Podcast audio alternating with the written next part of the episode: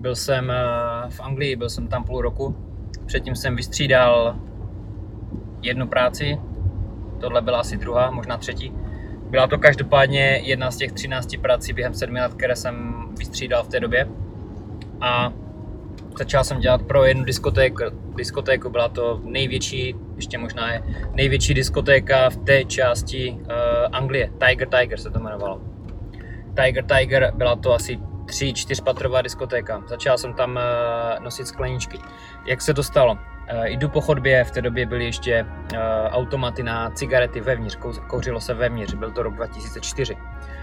A já jsem neměl práci protože jsem odešel z jedné a skáněl jsem další. Koho tam nevidím, jdu si kupovat cigarety, v té době jsem ještě kouřil, jsem tam, ale kouřil. Koho tam nevidím, vedle mě si kupuje cigarety kluk, co na mě podívá, říká, Adam, to není možné, to si ty. Já mu říkám, co tu děláš? Uh, byl to kluk uh, z Česka, potkali jsme se v Manchesteru na největší diskotéce, kde bylo asi tisíc lidí u jednoho automatu. A s tím klučinou, uh, Martin z Vojny, pocházel z Prostějova, jsme byli spolu na vojně. Byli jsme spolu na vojně na přijímači v Hradci Králové. Tři roky potom se potkáme za téhle situace na uh, největší diskotéce v kraji. Mluv mi o náhodě. Takže první věc. Uh, tady tahle, tenhle ten kontakt mi mě úplně uh, vystřelil na nějakou, na nějakou stranu v životě. Měl bych uh, finanční problémy, protože už jsem uh, sotva splácel kamarádům nájemné, už jsem neměl kapesné, těžko jsem měl peníze na dopravu a tak dále a tak dále, takže spal jsem na zemi, byla tam jenom madrace na zemi, byl to pokoj dvakrát jeden a půl metru, prostě úplně maličký, prostě finančně se mi vůbec nedařilo. Neměl jsem to dobře v životě nastavené, co se financí týká, co se týká toho vydržet někde, kde mě to nebaví a tak dále. Prostě když mě to nebavilo, hned jsem vzal, řachl tím a odešel. Jsem měl práce co 3, co 6 měsíců, ale zpátky k příběhu. Uh, Martin dělal na té největší diskotéce a on mě tam dotáhl. Na druhý den jsem nastoupil. Začal jsem nosit skleničky, podávat skleničky, nosit špinavé skleničky na umytí a mít skleničky v myčce. Po asi dvou, třech týdnech za mnou přišla manažerka. Uh, teď si nespomínám na její jméno. Byla to, byla to původem, myslím, z Azie, Aziatka původem, taká menší, trošku starší, v té době prostě Aziatka. Říká mi, Adame, ty můžeš, ty umíš anglicky, můžeš dělat barmana nebo číšníka. Já bych se na to v životě nehlásil, v životě bych se nehlásil na práci číšníka nebo barmana, nikdy. Já introvert, který musí najednou jít za bar a mluvit s lidma, objednávat něco, co, no prostě vůbec. Nikdy jsem nebyl ten typ, co by ve škole se sám přihlásil a nechal se vyzkoušet i když jsem tu látku perfektně uměl, prostě trémista a tak dále, nebyl jsem to já. Ona za mnou přišla a říká, ty budeš super na to. Já říkám, jeha. A ona, no, umíš anglicky, domluvíš se, už to tady trošku znáš, uh, proč ne, kdo jiný? A já, to si děláš srandu. Můžu to vyzkoušet, ona, dobře, takže teďka? A já, teďka musím se na to pořádně připravit.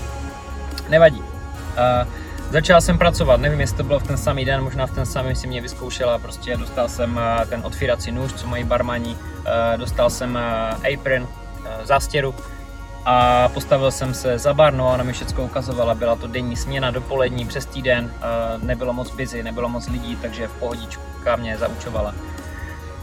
Za dva dny jsem absolvoval nějaký trénink na koktejly, nějakých 30-40 koktejlů jsem se musel naučit, fajn. Vůbec jsem nevěděl, z čeho se skládají, nějak jsem udělal test, ani nevím jak, ten, ty druhy alkoholu jsem v životě neviděl. Ale nastoupil jsem svoji první noc a tohle je stěžení. Nastoupil jsem svoji první noc za barem, byl jsem za tím barem, představ si bar 20 metrů dlouhý, na jedné straně 50 ožralých ksichtů, hudba tak hlasitá, ta místnost, kde byla ta diskotéka, zrovna kde jsem dělal na tom baru, se jmenovala uh, Techno? Techno? Asi jo. Takže si umíš představit, prostě nahlas, duc, duc, duc, nebylo nic vidět. 50 ožralých angličanů na jedné straně baru, na druhé straně baru já sám, sám, sám. Nějakou dobu jsem tam byl sám.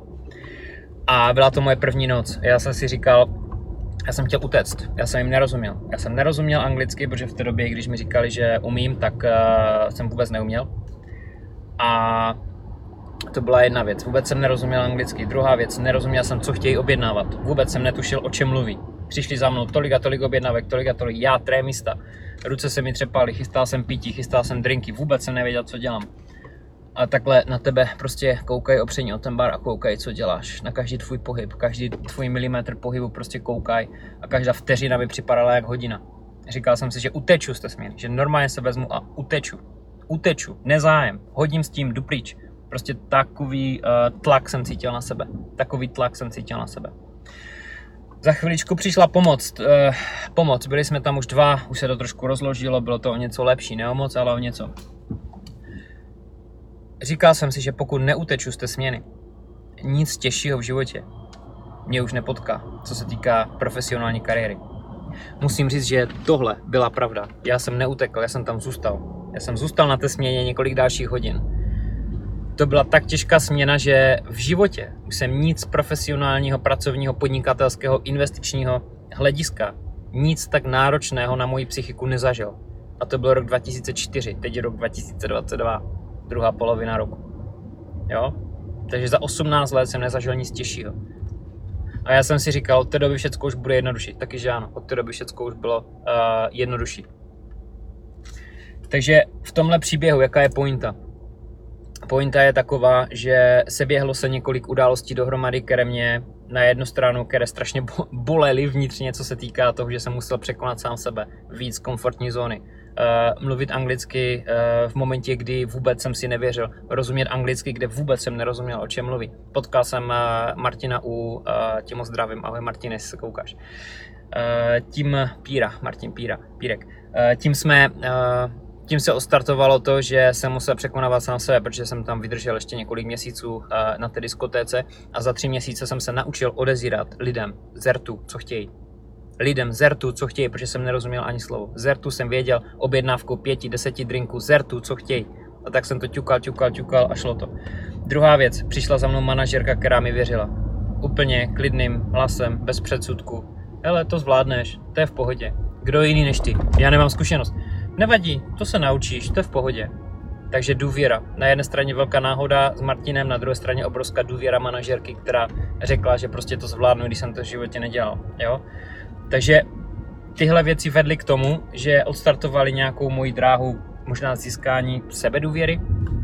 Potom, eh, když jsem z té práce odcházel po, já nevím, třech půl měsících, půl roce, jsem absolvoval dalších několik pohovorů na další zaměstnání.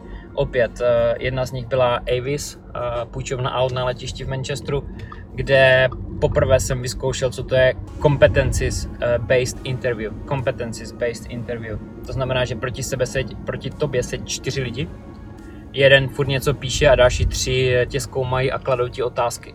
Já jsem po tom rozhovoru odešel tak spocený, že jsem ještě dvě hodiny, jak jsem měl autobusem z letiště, se mi to celé přehrávalo pořád hlavě, pořád hlavě, co se stalo, co se stalo vlastně, úplně celý spocený, vyřízený. Hodinu prostě do mě jeli, šili, drillovali mě otázky, otázky, takové typu, co bys dělal, kdyby to, co bys dělal, kdyby tamto, jak se zachoval při takové a takové situaci. Šílené. A to jsem byl teprve půl roku v Anglii a měl jsem několik takových pohovorů za sebou. Takže Takhle jsem se naučil eh, anglicky.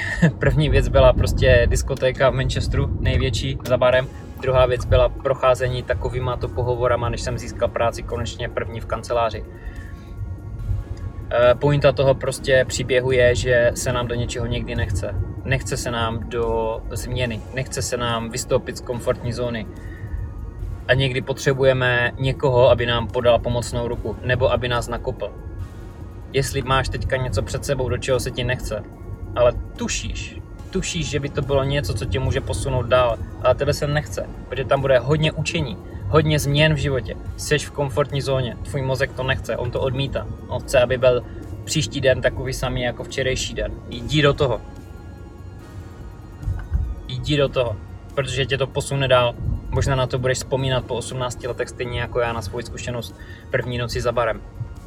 Neboj se toho, to je jenom mozek dělá na tebe triky.